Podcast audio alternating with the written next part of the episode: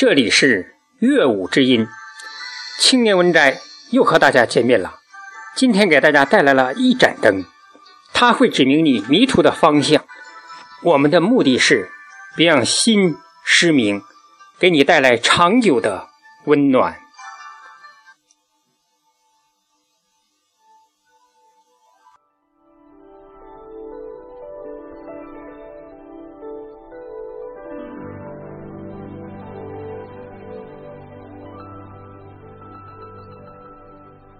十五岁的那年，我刚刚入高一，年少个性如风般的张扬。我不愿意和那些清纯的傻姑娘一样，整日洁白裙摆，时时长发飘扬。我喜欢剪最短的头发，穿最流行的古惑服或者宽大的牛仔裤。熟知的人群，没有谁会把姑娘、女孩。这两个娇柔的词用到我的身上，我对“假小子”这个称谓是受之无愧的。没过多久，实习老师入校实习。由于我们学校是重点实验中学，霎时从天南地北涌来了近三十名即将毕业的大学生，陈可安便是其中之一。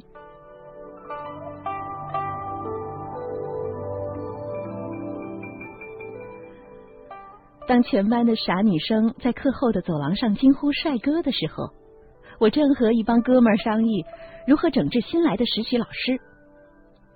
无意当中，顺着他们手指的方向看过去，一个清瘦高个儿的大男孩顿时在我的眼中闪现。说实话，他不算帅，额头与发际的距离相隔稍远，完全有中年秃头的可能。可是。他挺拔宽阔的后背，却有一股傲人的气质。在自习课上，班主任领实习老师到我们教室的时候，我正翻阅从隔壁女生那儿抢来的一本书，是席慕容的《一棵开花的树》。女生们无不惊呼，像是中了头奖，唯独我黯然不语。旁边一个说话细声细气的女生用手肘拐了拐我说：“哎，你为什么不鼓掌？你不喜欢他吗？”我抬头瞅了一眼，发现是那个午后大男孩。我继续埋头阅读，没有理会他所说的话。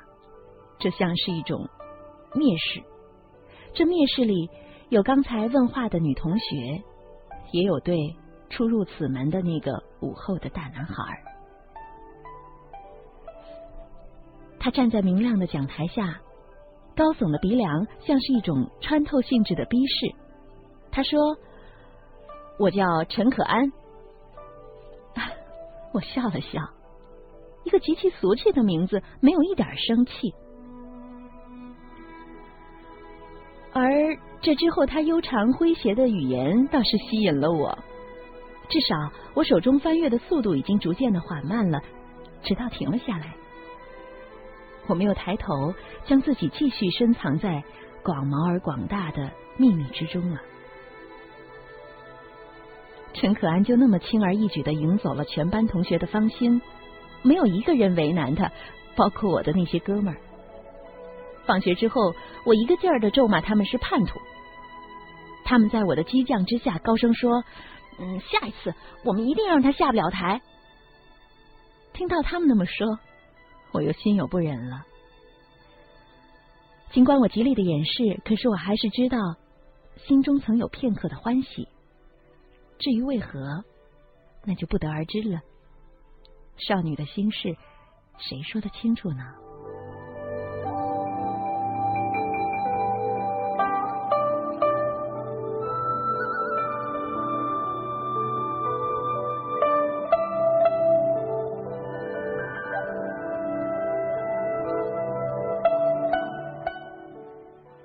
陈可安的第一节公开课是在我们相识的三天之后。学校领导和他的指导老师齐齐的坐在教室后面，我看出他的紧张，细密的汗珠在他宽阔的额头上一一渗出，像一块被挤捏过的橘子皮。我把头仰得老高，像是挑衅。周围的那些哥们儿则不顾一切的低头大睡，时不时发出了一阵的鼾声。前排同学的嘲笑如尖浪一般刺穿了陈可安的声线。那节课，这样的情节出现了整整五次。结果很简单，他的指导老师认为他全然没有调和好自己与学生之间的关系，导致了学生对他的课没有半点的兴趣。于是责令他重新准备充分，半月之后再上一次公开课。陈可安为此忧伤了好几天，就连他骨子里具备的幽默分子，仿佛都被这次的事件的烈火燃烧殆尽了。当有女生反复问及是不是那节课的原因时，他才说，那堂课可能决定着他一生的命运。上课的内容、效果等等，都可能会被载入档案，成为毕业后衡量他是否能做一名合格教师的指标。我没有想到，一堂课竟会有那么重要。恍然，我的心被一泓愧疚的秋水淹没了。整个清晨，我都处于一种澎湃的歉意之中。我很想告诉他，这次事件是我安排的，可是我又害怕。他会迁怒，甚至是会记恨于我。夜半枕于床头，我久久难眠。我实在想不明白，一向无所畏惧的自己，怎么会变得心事重重了？还有，他上不上好课，关我什么事儿呢？我为何要在课后告诉我的哥们去配合他呢？许久，我都没有想出结果来。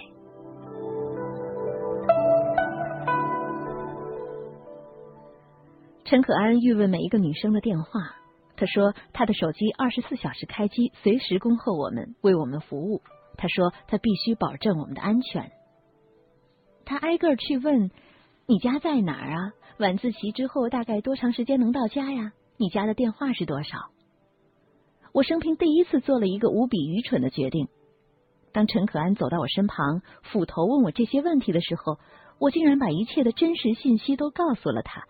要知道，就连学籍档案上的地址、电话，我填的都是假的。那天晚上，我照旧和我的哥们儿吃宵夜、喝饮料，最后回家。刚开门，母亲劈头盖脸就问了过来：“你去哪儿了？”“我去上学呀。”我说。“上学？半个小时以前，你们老师就打过电话了，说你们已经下课十五分钟了。”我顿时无语了，我真是后悔当初把电话给了他，而他也算是认真到家了。全班二十一个女生，还真挨个打电话询问了。我刚被批斗完，电话就响了。我怒气冲冲的接起电话，问：“谁呀？那么晚了，还让不让人睡觉了？”是我，陈可安。你安全到家了是吧？我的心忽然像是被刺了一下，我虚弱的说：“啊，是的，那你赶紧睡吧，明天早上还得上课呢。”说完，陈可安挂上了电话。躺在床上，我忽然觉察到自己的内心有一种难以言明的情绪在涌动着，在逐步的温暖。原来被人记挂的感觉真好。接下来的那些天，我几乎是以最快的速度到家的，然后静坐在电话旁假装看书，每次都捧着那本抢来的《一棵开花的树》，每天都在等陈可安的电话到来。我只是想告诉他，我已经安全到家了，无需挂念。然后在他所说的晚安中，轻柔的放下电话，沉沉的睡过去。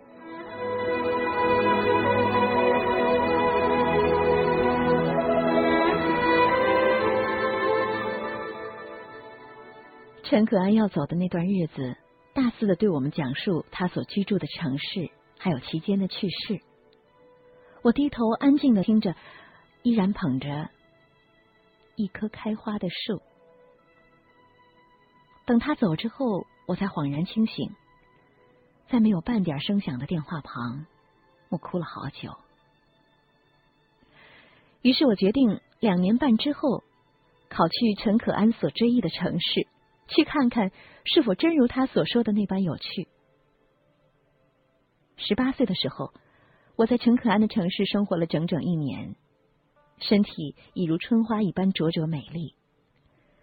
我第一次穿上了连衣裙，第一次养了披肩的长发，在一片惊羡的目光当中照了三张照片。我把他们与一封绵长的信件邮给了陈可安。此时的我已然知道，那时的萌动，此时的成熟的情愫，叫做爱情。半月之后，我收到了他的回件，信中回予我的照片，另附短短的几个字：“你只是个傻孩子。”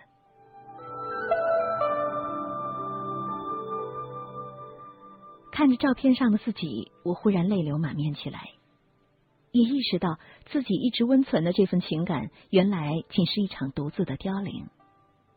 偶然想起了那首《一棵开花的树》，如何让你遇见我，在我最美丽的时刻？而当你终于无视的走过，在你身后落了一地的朋友啊！那不是花瓣儿，那是我凋零的心。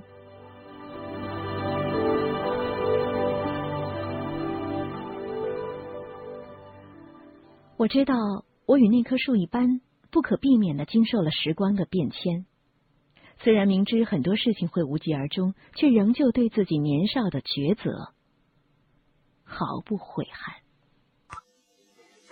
感谢大家的收听，我们下次节目。再会。